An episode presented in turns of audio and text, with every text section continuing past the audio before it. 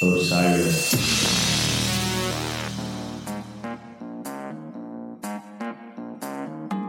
Fasten your seatbelts. It's going to be a bumpy night.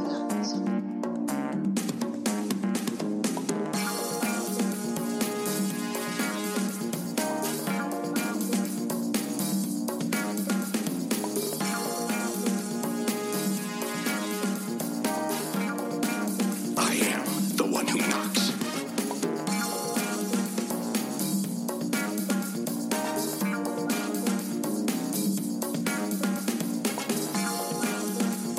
With the king, you best not miss.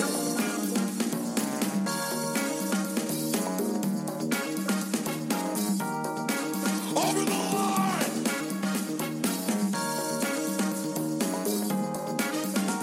Well, I'm a mushroom cloud-laying motherfucker.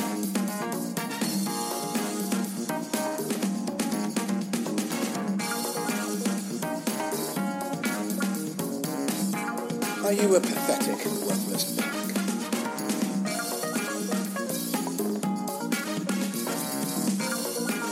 Welcome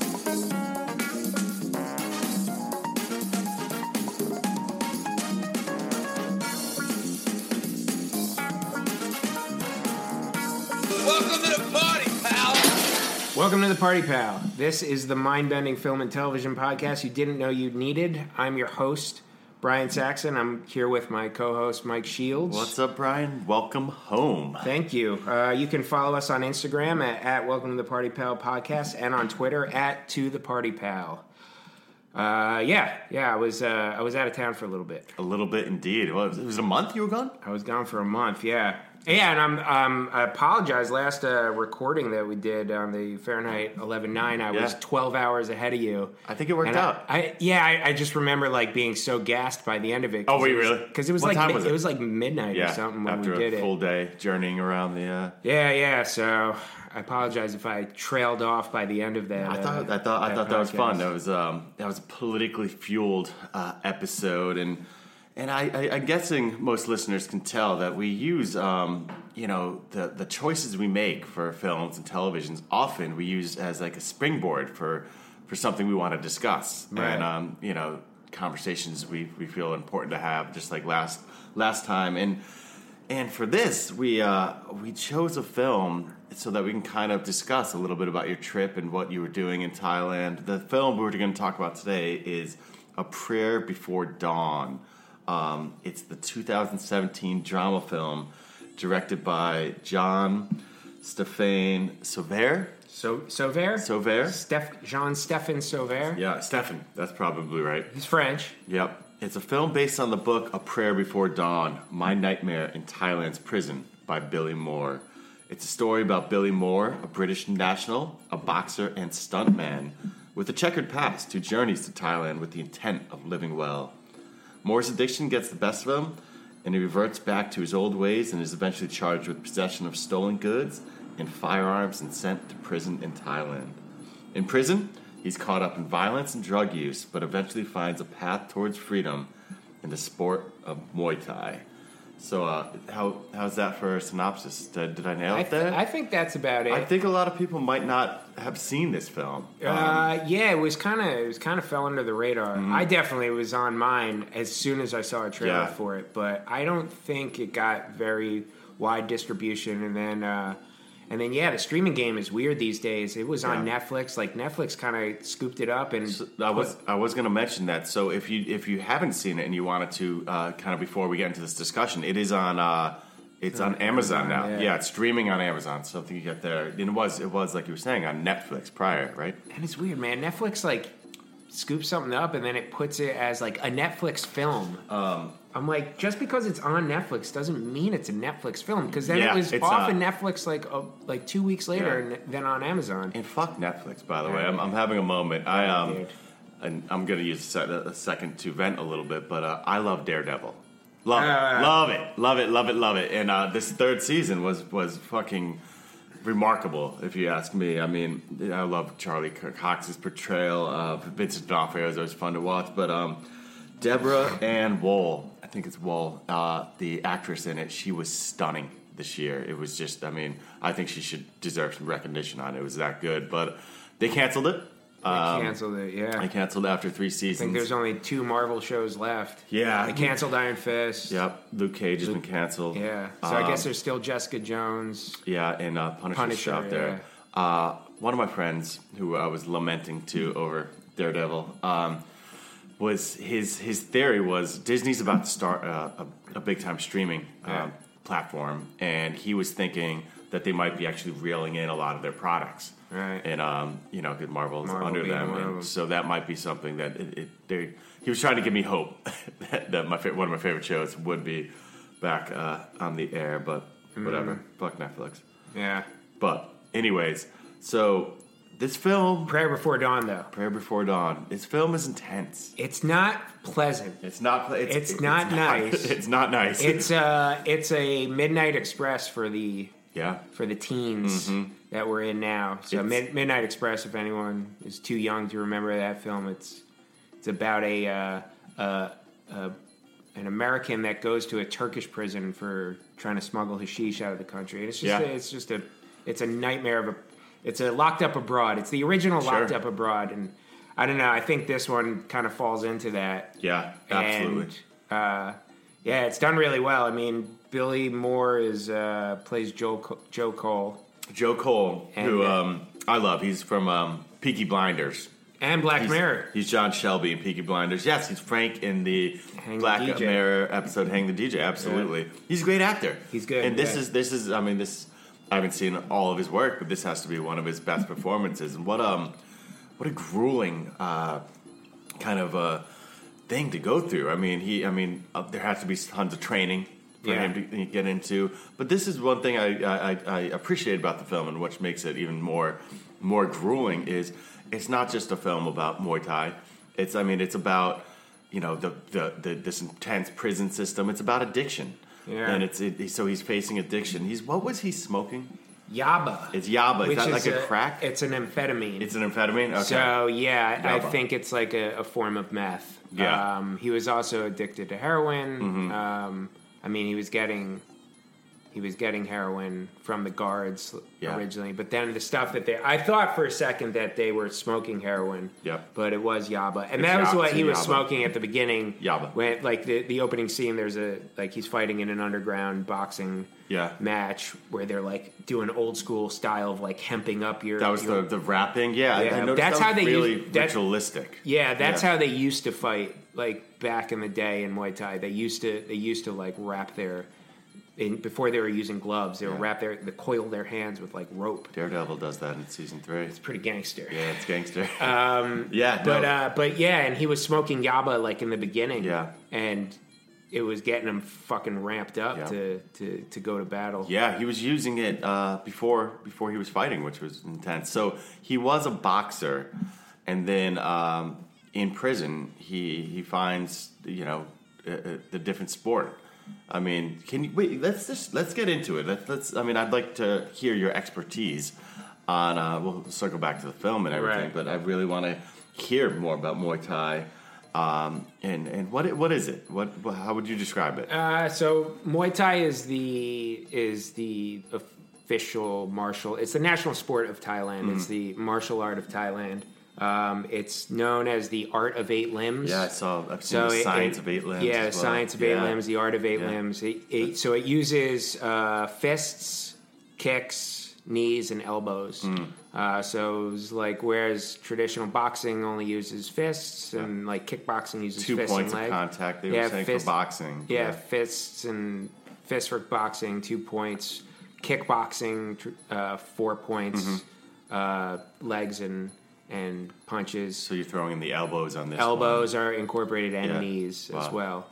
And it's primarily the stand-up game that fighters use in UFC. So mixed martial arts. So like if you're ever seeing a UFC fight, that's pretty much what they're fighting. It's a form of it. Sure. There are definitely like small variations that you would notice from watching an MMA fighter compared to like a strictly like Muay Thai fighter. Yeah. I mean, traditional Muay Thai fights, there's no ground game whatsoever. So it's all stand-up. Okay, so yeah, you're not grappling on the ground. Yeah, yeah, so you're not going to the ground. That's And that's where, like, jiu-jitsu comes into play. Okay. So UFC is, and MMA is generally, like, Muay Thai and jiu-jitsu or, like, traditional wrestling. Even. Okay. But yeah, so that's... So you've been doing it for a while. I've been doing it for 13 years, maybe. But what? And... By doing it, I should stipulate, like, I've been training. I haven't, like, I'm not a professional fighter. Yeah, you don't compete. Yeah, yeah. There's a big difference there. So you've been doing it for a while, and it's I noticed that it's something you find very cathartic. You know, it's. I know on your day off, you're always making time to do it. What do you get out of it? What does it do for you? I mean, for one, it's a self-defense, like, first and foremost. So you're learning a combat, like a style of combat. You're learning how to fight. Yeah. And you bring that into the world, like, it gives you a supreme sense of ease and confidence going into, like, different situations. Oh. Because you know how to fight, and not only do you know how to fight, but you're constantly, like, training at it. You're constantly practicing it. You're constantly trying to get better at it. I mean, I rarely take off more than a week of Muay Thai in, like, the number of years I've been doing. Mm-hmm. But also, yeah, it's a great way of getting in shape. Mm-hmm. You feel great after doing it.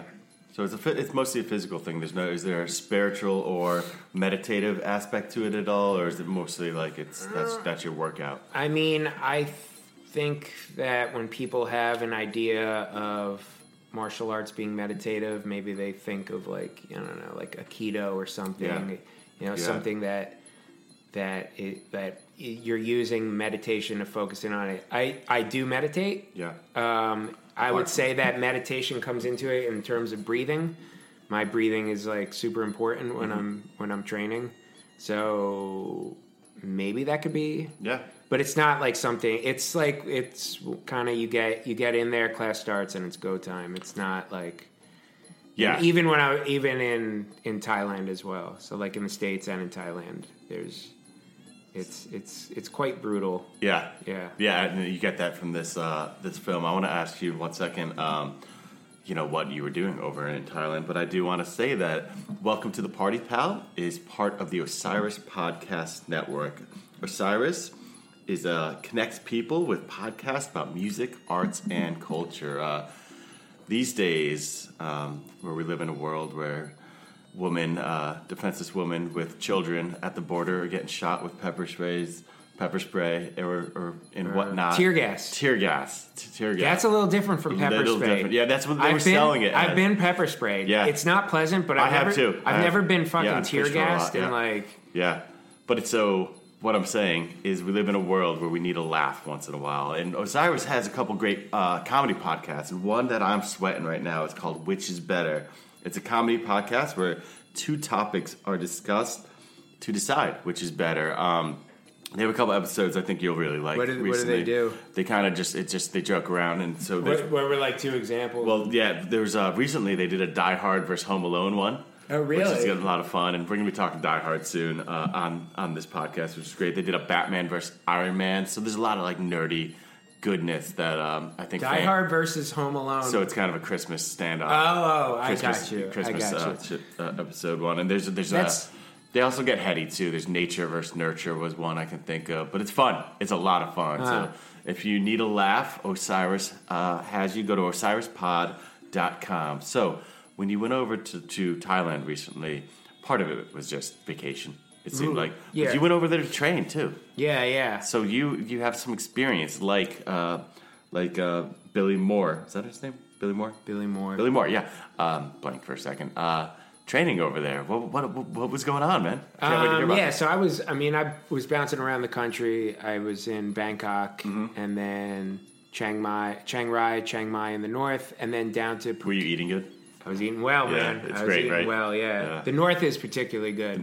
The northern cuisine is Isan cuisine is really good. Yeah. Okay. It's like if you eat in like Pak Pak in New York or Ugly Baby. Yes, I have not been to Ugly Baby. I heard it's fantastic. Yeah, New Yorker's Ugly Baby. Yep. It has some of the best Thai food in New York. Yep. It's incredible. It's but that's like northern. That's all northern. That's all Thai northern food. Thai. Yeah. Yep. So in the north is really special. Yep. But then I was down in Phuket for majority of the month that I was there, and that's where I was doing most of the training. So I did some training in Bangkok. I did some training in Chiang Mai, but then Phuket was kind of like where we were bouncing around a lot, but then Phuket was where we kind of like had like a little villa, and I had like a little motorbike, and I had like a camp that they're called camps. Yeah. Like, so you go to these camps, and it's a little different from training in the States. Yeah, that was my next question was, what is the difference? For one, the length. They train like 2.5 hours sessions at a time, and what would it be here? Maybe like an hour. Yeah. Like today, I did like an hour and 15. That's pretty rigorous. Hour and 15 minutes. 2.5 hours. Yeah. So it's outside. Yeah. All of them are like swarthy over there, right? Yeah. It's fucking.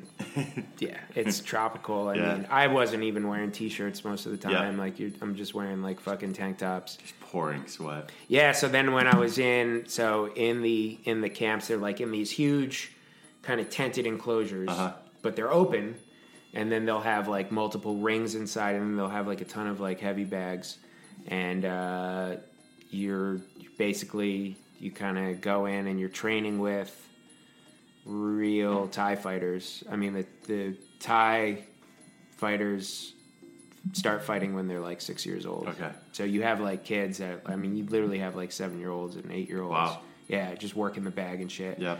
And then they kind of divvy it up. Like, in terms of the Westerners that go there, it's kind of what I found was, so there's the TIE fighters that are training there. Mm-hmm.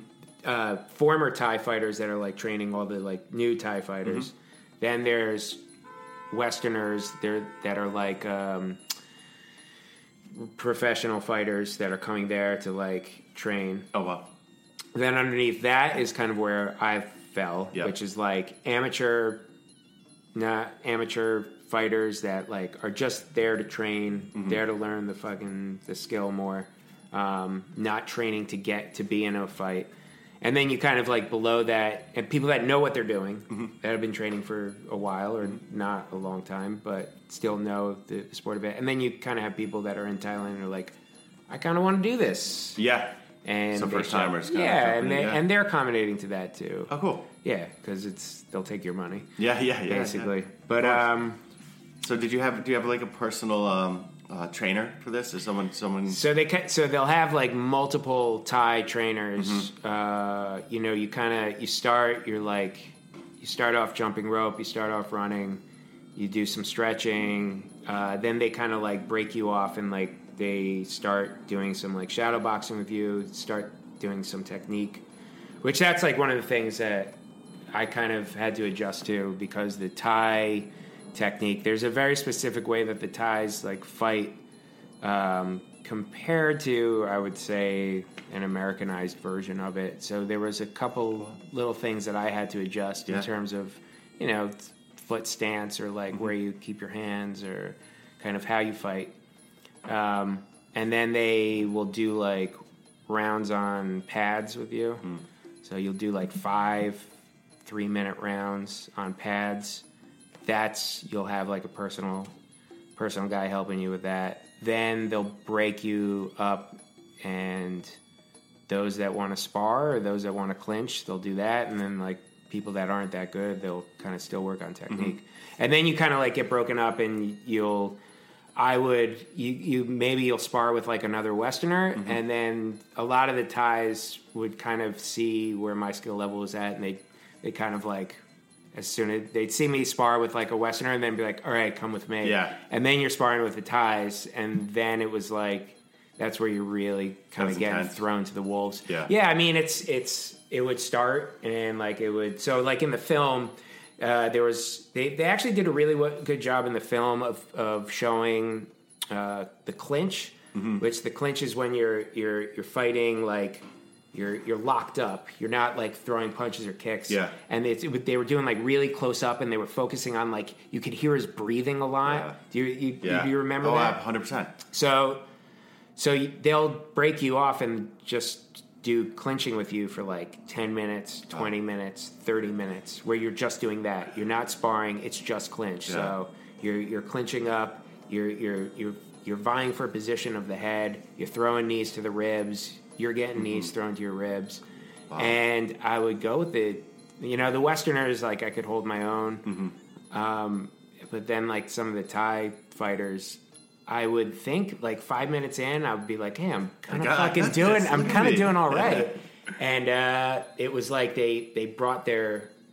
They were like, okay, he sees where I'm at right here. Now I'm going to show him what I'm capable of. And I just get fucking rocked. Wow. And they don't let up. And, like, they'll, like, kick you to the ground. And then you kind of get up. And they don't even, like, give you a chance to catch your breath. Breathe, yeah. And they'll just, like, throw knees into your stomach. And so it was rough. How did your body hold up through all this? This sounds really intense. It was good. I mean... We were eating healthy. Yeah. And by healthy, I mean we were just eating, like, the normal food because, I don't know. And their general diet is healthier. It's super fresh food. Yeah, I mean, every time you're eating seafood, you're eating it like the stuff is alive, like, right before you eat it. Mm-hmm. So I was eating healthy. I was focusing on that. I do that in the morning. Sometimes I do it in the afternoon. Mm-hmm. I was getting Thai massages, like, every week. So, like... 2 hour long. Yeah, you were telling me the other night when we caught up that those are they're pretty intense massages. Yeah, they really work. Yeah, like, torture. It's super painful. Yeah, a couple hours. Did you say? I would do like 2 hour massages. That's wild. I've never done. Yeah, like little like Thai girl coming in and like it like twisting your neck around. Like I had one girl that I thought was gonna snap my neck. I was like starting to like feel like, oh my god, this is where I die. This is it. This is it. Wow. Did you think you were gonna die when you were like training and doing Muay Thai training? No, but when I was getting a massage, I thought I was going to. How about that one trainer in the film that was like smoking the whole time? Right. Yeah. So he was definitely in the film, and I was kind of looking it up and I couldn't find it, but I could definitely tell those guys in the film were real like Thai boxers. It was legit. Yeah, you could see how he was training Billy. I mean, that is how, like, the Thais, like, train. Okay. It took me right back. That was super authentic. Even Billy said when he's watched it back, he's like, they nailed, you know, the experience in a lot of ways. Not just the prison kind of, like, was messing him up because it just... Well, one thing this film does such a good job of is putting you there. It's quiet at times. There's minimal subtitles. Right. So you're just, you know, you're absorbed in this world with... where you don't understand what the other prisoners are saying. A lot of the cast were largely consisted of former inmates. I mean, there's more tattoos per screen. I'm saying they didn't find those fucking actors with that many tattoos. I mean, when I was watching, I knew that they shot it in a prison. Yeah, and it's actually a prison that's closed. Is it? I believe so. Because he did. He went to one of the most feared maximum security prisons, Bangkok Hilton. Yeah, it's really intense. It's really. I mean, I always have a hard time with prison films. I just the idea really freaks me out. And this one, they do not. It's relentless. They do not. You know, their goal is to kind of have you experience it, and there's a couple scenes that you know you can't unsee that are really, really intense, and you know it's just that experience. It's gotta mess with the person. I know it's messed with him. He's had a hard time getting back into reality, real world, even after a successful novel and his story. Billy Moore, the real Billy Moore, He was actually in jail when the film premiered. Think of his life, and you have to do the research. One thing this film actually doesn't do well is backstory. Yeah, no, they don't get into it at all. And he really was like a fucking criminal. I mean, he grew up like super impoverished. Mm-hmm. Was kind of like told that he was nothing, that he was worthless, and got into a life of crime at a pretty young age. Yeah. What he was doing was going to Thailand in 2005 to kind of get a fresh start. and he was initially not on drugs when he got there. He was getting work as a boxer. He was teaching English. He was he's a stuntman as well. Right. And then just reverted to his old ways and started doing drugs and. Thailand's pretty seedy. Yeah. Like, if you're looking for a place to get away from. Maybe not Thailand. I don't know, man. It's like you can get away from the craziness, but like the craziness is there. Yeah. There's like, trouble. If you want to get into trouble there, you can get into real trouble. Brian, did you get into trouble? I definitely dabbled in trouble. I mean, the nightlife is pretty nuts. Yep. The sex industry is thriving there. Drugs. Yeah, you hear a lot about that. Yeah, all that shit. So like you can go out and like witness a lot of. Yeah. And like the sex trade, the sex tourism is huge. Is it really? It's people coming from fucking all over, nuts. Yeah, all over the world for that. Yeah, wow. in Bangla Road, which is like a pretty notorious spot in Phuket. I mean, I thought I've been to Thailand 3 times. I thought Bangkok had like a pretty badass red light district. Oh, wow. Yeah. And in Phuket, it was kind of a little crazier. So you go out at night, there are thousands of prostitutes. Wow. Thousands. And not just like hundreds, but I'm talking thousands upon thousands of them. So kind of when he was the beginning of it, where he's boxing and then he's like dealing Yaba in a room and then he's like out like watching like prostitutes dancing and shit. Like, I'm like, this is kind of like Billy could have maybe picked a better place to get your act in order. Yeah, man. But yeah, he's had it rough in many different ways. He actually, when he came back soon after, he was diagnosed with stage 3 non-Hodgkin's lymphoma. The chemo really messed him up, and he did. He got back into drugs, and he went to jail for. He actually broke into one of his friend's house and was stealing shit. Yeah. And that's why he went to jail, and that's what he was in jail when the film premiered.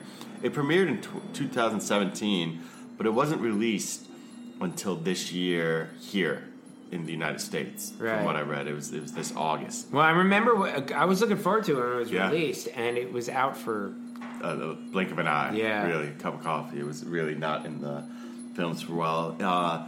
And yeah, it's his journey. It's really, really intense. And, I think the cinematographer, who is David Ungaro, does a wonderful, wonderful job. And the direction's really wonderful of just, like, really putting you in it. I think that was the goal, to put you in it. I feel like this type of film, you kind of watch it, and, I mean, even somebody like myself that, like, works on sets for a living, I feel like when you're watching a movie like this, of this caliber, you forget that you can't even imagine how, like, a film crew is there. Yeah. It feels so fucking real. Yeah, absolutely. Like, how is there, like, a movie being made right now? Yeah, like, these feel like prisoners. He feels like... Yeah. It feels like he's in prison. Absolutely, 100%. And it's a testament also to Joe Cole's performance. Joe Cole was amazing. Yeah, because he really, like... There was... such a ferocity to it. There was just such like inner like fucking demons and inner hatred that he was and like I said earlier, it's not just that he's fighting to survive in a prison. There's the addiction part of it too, which makes it a very layered pain that he's dealing with. That was I mentioned how there's little backstory. And I don't mean to pick apart. The film is what it is, and they do give you the experience of going through what he went through in prison and then kind of battling his way out. But I wasn't sure, because there was so little backstory, his motivation, kind of like, we don't really know his aims besides survival a little bit. Right. And it would have been nice to know. And that's research. I kind of dig this. That's not the point. I kind of dig this way they're doing biopics now. Like, give you a moment in time. Like, one of the best biopics I've seen in the last 10 years is is the Danny Boyle, Steve Jobs. I thought you were going to say that when you said, because he just shows you snippets of time. He just shows you three moments in his life, and he shows... I really like that, too. It's a great film. Yeah. Michael Fassbender and Jeff Bridges. Yep. I mean, incredible film. Yeah, great cast. That one kind of fell... I mean, what's his name wrote it? Sorkin. Sorkin wrote it. And Danny Boyle directed it. Yeah. I mean, it kind of fell under the radar. I actually do have I'm not a big biopic guy because I just feel like the arc that they project and the whole thing. All the time. So this is exactly, especially the rock star ones. It's really I had no interest to see Bohemian Rhapsody. I want to see Malik's performance, but overall, I'm with you on that. Yeah. I do. I hear he's great, but it is. Yeah, no, exactly. They do the same arc. You know, like the build up, the rise, and there's so much more nuance. Then there's drugs in there, and then there's going to be a fall, and then some sort of redemption. It's the same thing. I really like how they kind of just showed this one. When I did some research on Billy Moore's life, I was like, oh shit. Yep. Like he was in jail like 22 times before he went to jail in Thailand. Yeah. Now, I don't know if I would have liked to see. I like how they did it. I like how they only show like a snippet of this person's life. Yeah. It had me curious, but it's definitely not what they were going for. They weren't trying to, it wasn't like a deep dive into who this person was. It was more about what this person experienced and how they dealt with it. And they did I watched an interview with Joe Cole, and he was saying that the interviewer asked him, "Did you know what they were saying?" When they were speaking in Thai, was there someone translating? And he was. And he said no. Yeah. So like he really didn't know, and they don't subtitle that shit. Yeah, there are subtitles, but it's minimal. It's only stuff that you need to know. Yeah. So like when prisoners are like yelling at each other, like back and forth, and like Billy Moore's like in the middle of it. That's where they're putting you in his situation because he doesn't know what they're saying, and neither do you. And so it's hellish. It is. That's hell. Hellish. Me and Brian were talking the other night when we got together. We saw Kurt Vile in Brooklyn, which was fun. But we were talking about how this is a good film, and I would recommend it to people. But it's also so brutal, and we were talking about those films that you see once and you're like, that was great. But I'm never going to see that again. You mentioned this is a good one. 12 Years a Slave was one I remember walking out. I couldn't talk for a while after that. I was trying to think of others because I feel like I've said that a whole bunch. I mean, Clockwork Orange kind of comes to mind, even though I love a lot of other things. But there's some tough parts in that. I mean, like Schindler's List would be one. But I actually did revisit Schindler's List like 15 years later. Yeah. And I really enjoyed it. It was impactful. Obviously, it was really. I really enjoyed like kind of like revisiting it and kind of seeing it with eyes that are like 15 years older. Absolutely. Yeah, with the new eyes. Room was one recently that really hit me. That that was deep too. That I was like. You ever seen Irreversible?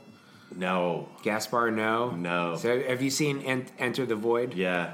Yeah. So that was a movie he did before Enter the Void. Okay, it's really, really, really intense.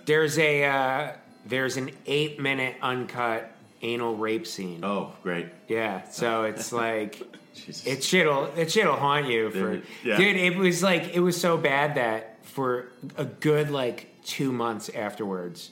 Yeah. Every time my girlfriend went out, I was like, just be careful when you're walking down the street. Yeah. Like it was, it affects you. There's something important about some things like that where you do, get to, it's kind of a wake-up call of what people go through, and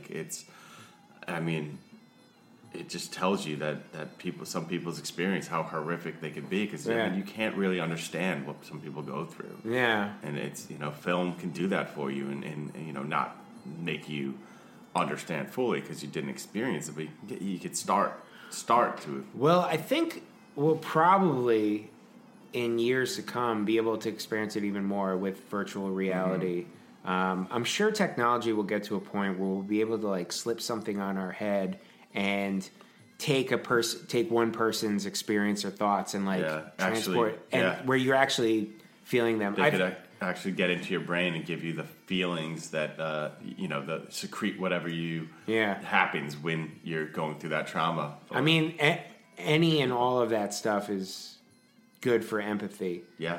It's good for understanding. Oh, yeah, absolutely. You got you have to try to understand what other people are going through.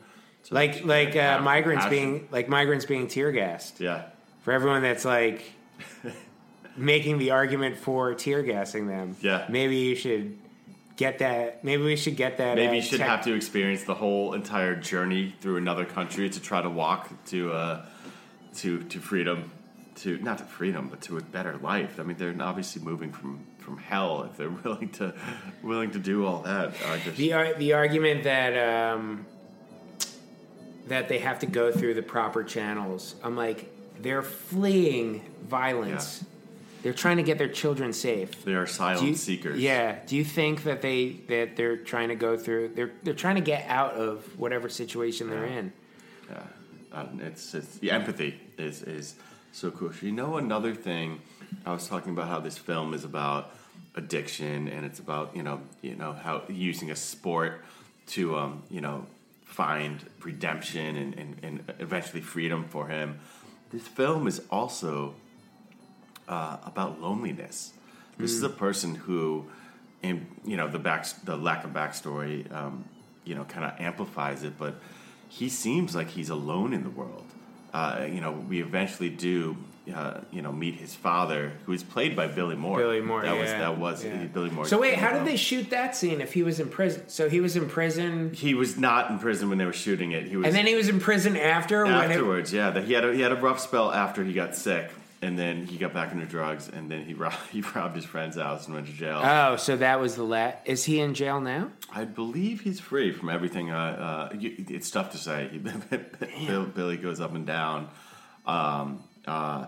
But it just seemed like he was like truly in the world on his own, like you couldn't think of anyone championing for him back home in Britain, like, trying to get him out. He was in the world, even like when there was a point where he escaped from the, and that was true. Yeah. Also. Well, he escaped from the hospital after he, his big bout. Can you break me off a little bit? Yeah, man. And he kind of just right in the microphone. That sounds great. He escapes from the hospital, and he's walking the streets, and you're thinking that this is his big getaway, and he kind of doesn't know where to go, and he goes back into the hospital. I mean, you got to think, and in real life, Billy Moore said that he walked for miles.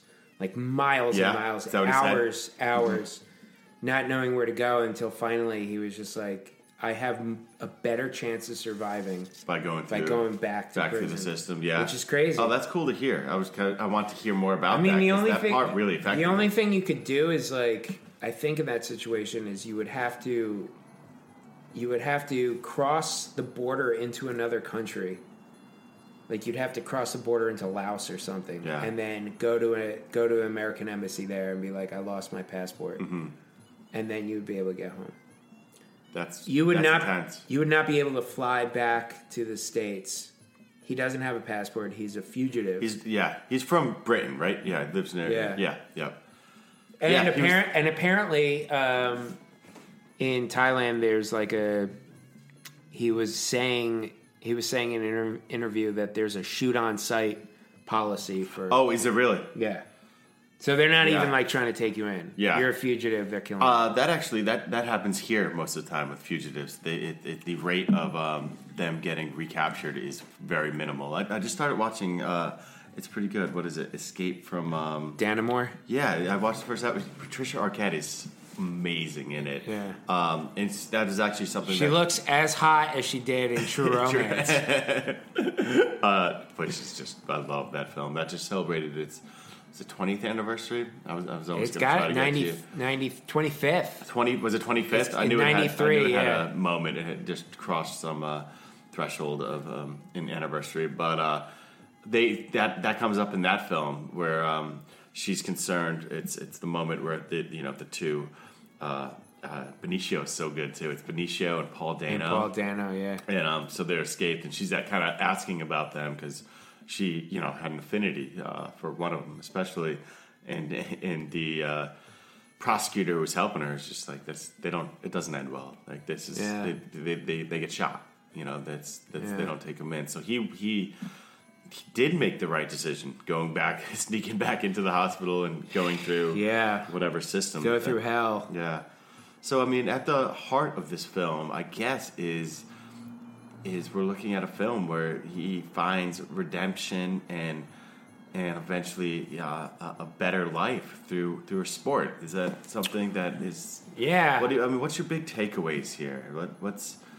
What did this film mean to you? What do you think it was trying to say? That's a good question. Yeah. I think it's like multi-layered. Mm-hmm. I think it's a film about how certain situations like prison can turn human beings into animals. I think it definitely it shows you how much like animals we are.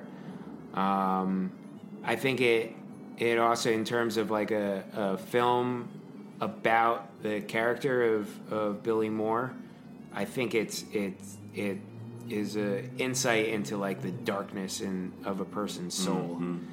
Like it just every scene where he did get violent. I mean, he gets violent. They ask him to. He kind of becomes like a hitman per se. He doesn't kill. For drugs, in prison, yeah, because he is a violent boxer. They know what he's capable of. Right. What was the guy like? I wanted you to beat them up. I didn't want you to. Right, but I love that scene where he's in the ring with another Thai fighter, and then he was like, "Come on, let's fucking go!" Mm-hmm. And he's like, he's getting him to try and fight, mm-hmm. and you see that guy like immediately stand down and just kind of like put his arms down. Mm-hmm. And just let him like push him, but still like look at him, just like you're not getting it. Yeah, you're losing it. Yeah. And that's like that happens when you're. It does. Oh yeah, man! Like when you're sparring with somebody in Muay Thai and they start like going overboard and they start mm-hmm. throwing punches a little too hard and they start throwing kicks a little too hard. You're just like you need to.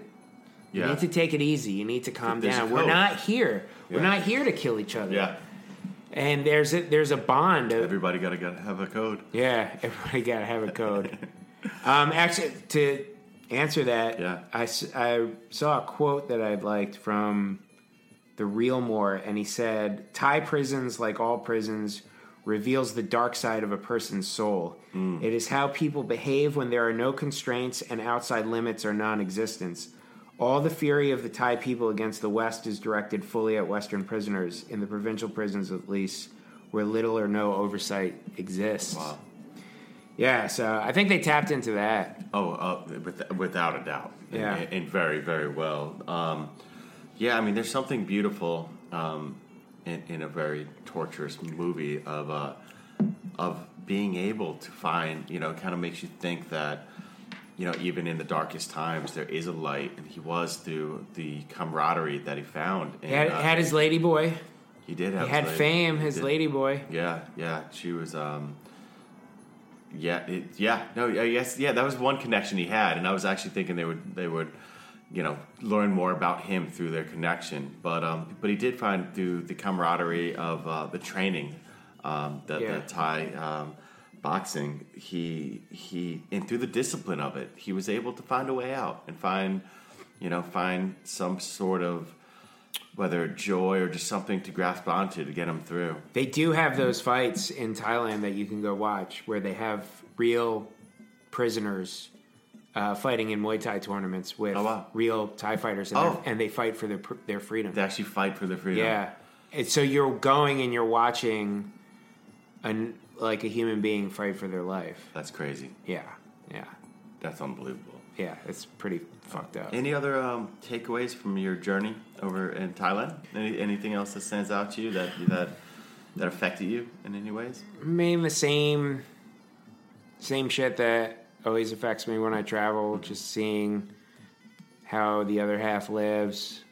And also stepping outside your own reality and kind of like... So.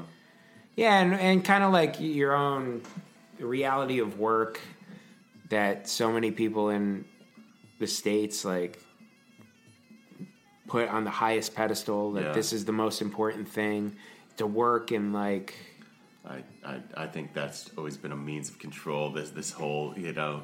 putting too much emphasis on how, you know, he's the best worker. Like, yeah, it's not, and now it's overvaluing something that it can detract from very pleasant parts of living.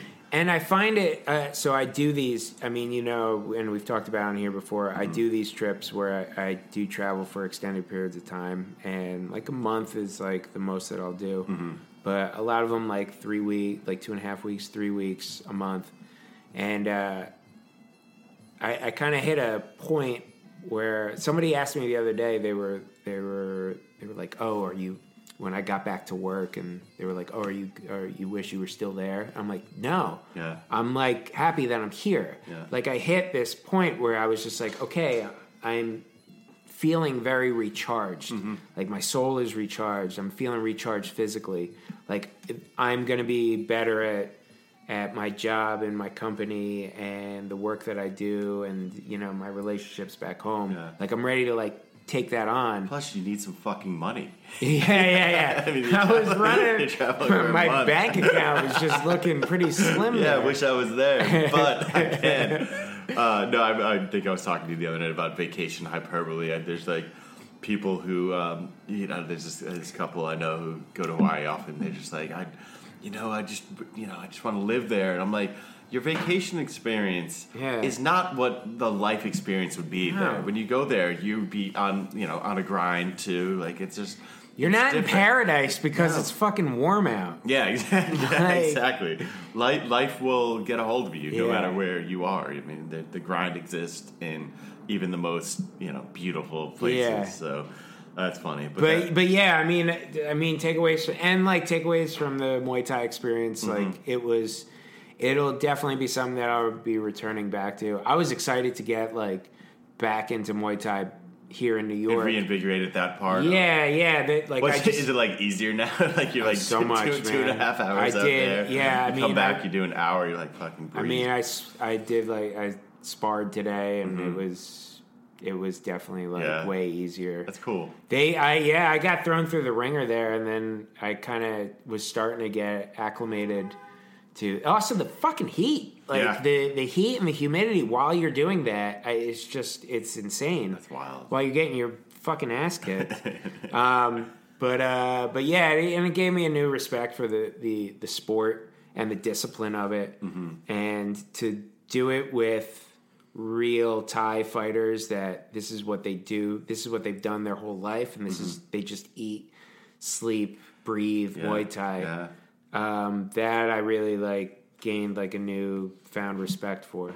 So, awesome, that's cool. It was dope, man. Well, that's fun. So this is a Prayer Before Dawn. It was nice to kind of have the opportunity to learn more about those journeys of yours too, and it is a good film. It's super intense, and like we joked about earlier, it's something we probably both of us won't revisit again. I'm not planning on watching it. Never. I'm glad I did. It's not my Infinity War of the year. Yeah. It's not. I'm up to like. It's not Thor Ragnarok. Yeah, the great Thor Ragnarok, we say around here. Yeah, no, I watched. I did Infinity War with my daughter. She's been asking. I'm really excited. She was like, I think she likes it because she gets to talk to a lot of the boys in her school. She's like the other day, she's like, "Daddy, all my friends at school like you because you could talk like nerdy stuff with them." I'm like, "Yeah, that's right. Yeah, this is not an accident." Well, who's her favorite character in Infinity War? She goes straight to the female, so Black Widow. She really likes who is. The witch, Scarlet Witch. Scarlet Witch. She loves Scarlet Witch. And, Gamora.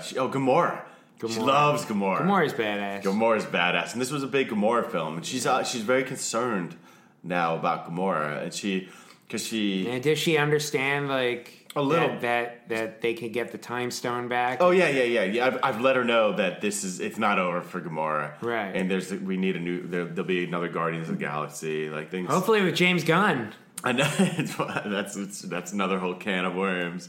Can't make jokes. But can't make jokes in this day and age. It is wild that the immediate black backlash for like who went back because they were tweets from like 10 years ago. Yeah. Who went back and found those? Dug that out. I mean, Sarah Silverman was saying today. I saw her talking about like how she cringes about things she said 10 years ago. So much changes. And it's really, it would just be a shame to be defined about who you were instead of who you are. We were talking the other day. Was I talking about this with you? How I watched 48 Hours? Yeah, you mentioned it. We did not get into it. I had I was at home with my dad over Thanksgiving. We watched 48 Hours. I hadn't seen it in 15 years at least. I remember loving it back in the day. It's still like super entertaining, but holy shit, is it racist? Is it really? Is Nick Nolte, aside from dropping the N-word repeatedly, uses the term spear chucker, watermelon, and boy. While talking to Eddie Murphy. Wow. And it's aside from the overt racism, the misogyny just kind of like is right there too, but it's not even. It doesn't stand out. It doesn't even stand out. Yeah, and the homophobia. I mean, is there? Oh, big time, man. Yeah. It's crazy, but I'm glad some of that's being cleaned up. The point is, you watch it now. You watch it now, and it's like the times have changed. Yeah, it's not like. Yeah. And you couldn't write that now. You wouldn't want to. Somebody should do that, though. Someone should make the exact same script of 48 Hours. Yeah. Exactly the same. They're saying the same racist shit. Who is being cast? Who's Nick Nolte? I still think you use Nick Nolte. Kevin Hart. Kevin Hart, I was just going to say that. Or just do The Rock and Kevin Hart. Yeah. Yes, do The Rock and Kevin Hart. They work well together. So hey, at the party we have a whole lot coming at you this next month. We got Brian back in town. Yeah, and we have some plans we're real excited about, and so we're gonna keep churning it out. Check out this film if you're into prison gangbang rape and they got it for you. If you're into prison rape, this movie has it. This one's for you. But the prison rape scene. Yeah, this is like a Deliverance style scene. It is. I haven't seen it. I haven't seen a scene this fucked up in a long time. I had to stop. I was using Have you watched Big Mouth yet? It's really funny. No, but I was using Big Mouth as like I'd watch like a half hour, and then I'm like I'm watching an episode of Big Mouth. I needed some sort of like cathartic release. So that scene, I was eating. Eating and that. No, I had just finished eating, and I had like a cup or a bowl in my hand, and there's a prison gang rape scene. It's a fucking brutal scene. It's gross. And I held the bowl in my hand, kind of like with my mouth like slightly open for like the 10 minutes that scene happens.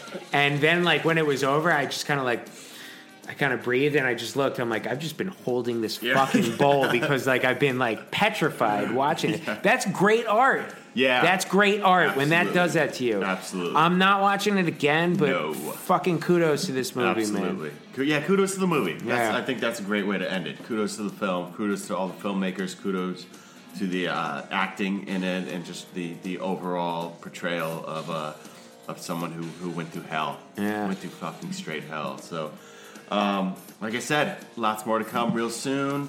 Thank you all for joining the party once again.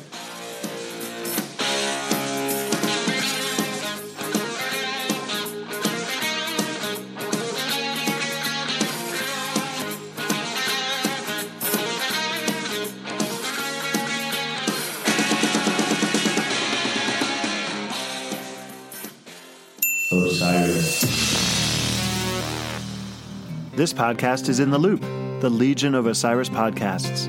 Osiris is creating a community that connects people like you with live experiences and podcasts about artists and topics you love. Get in the loop at osirispod.com.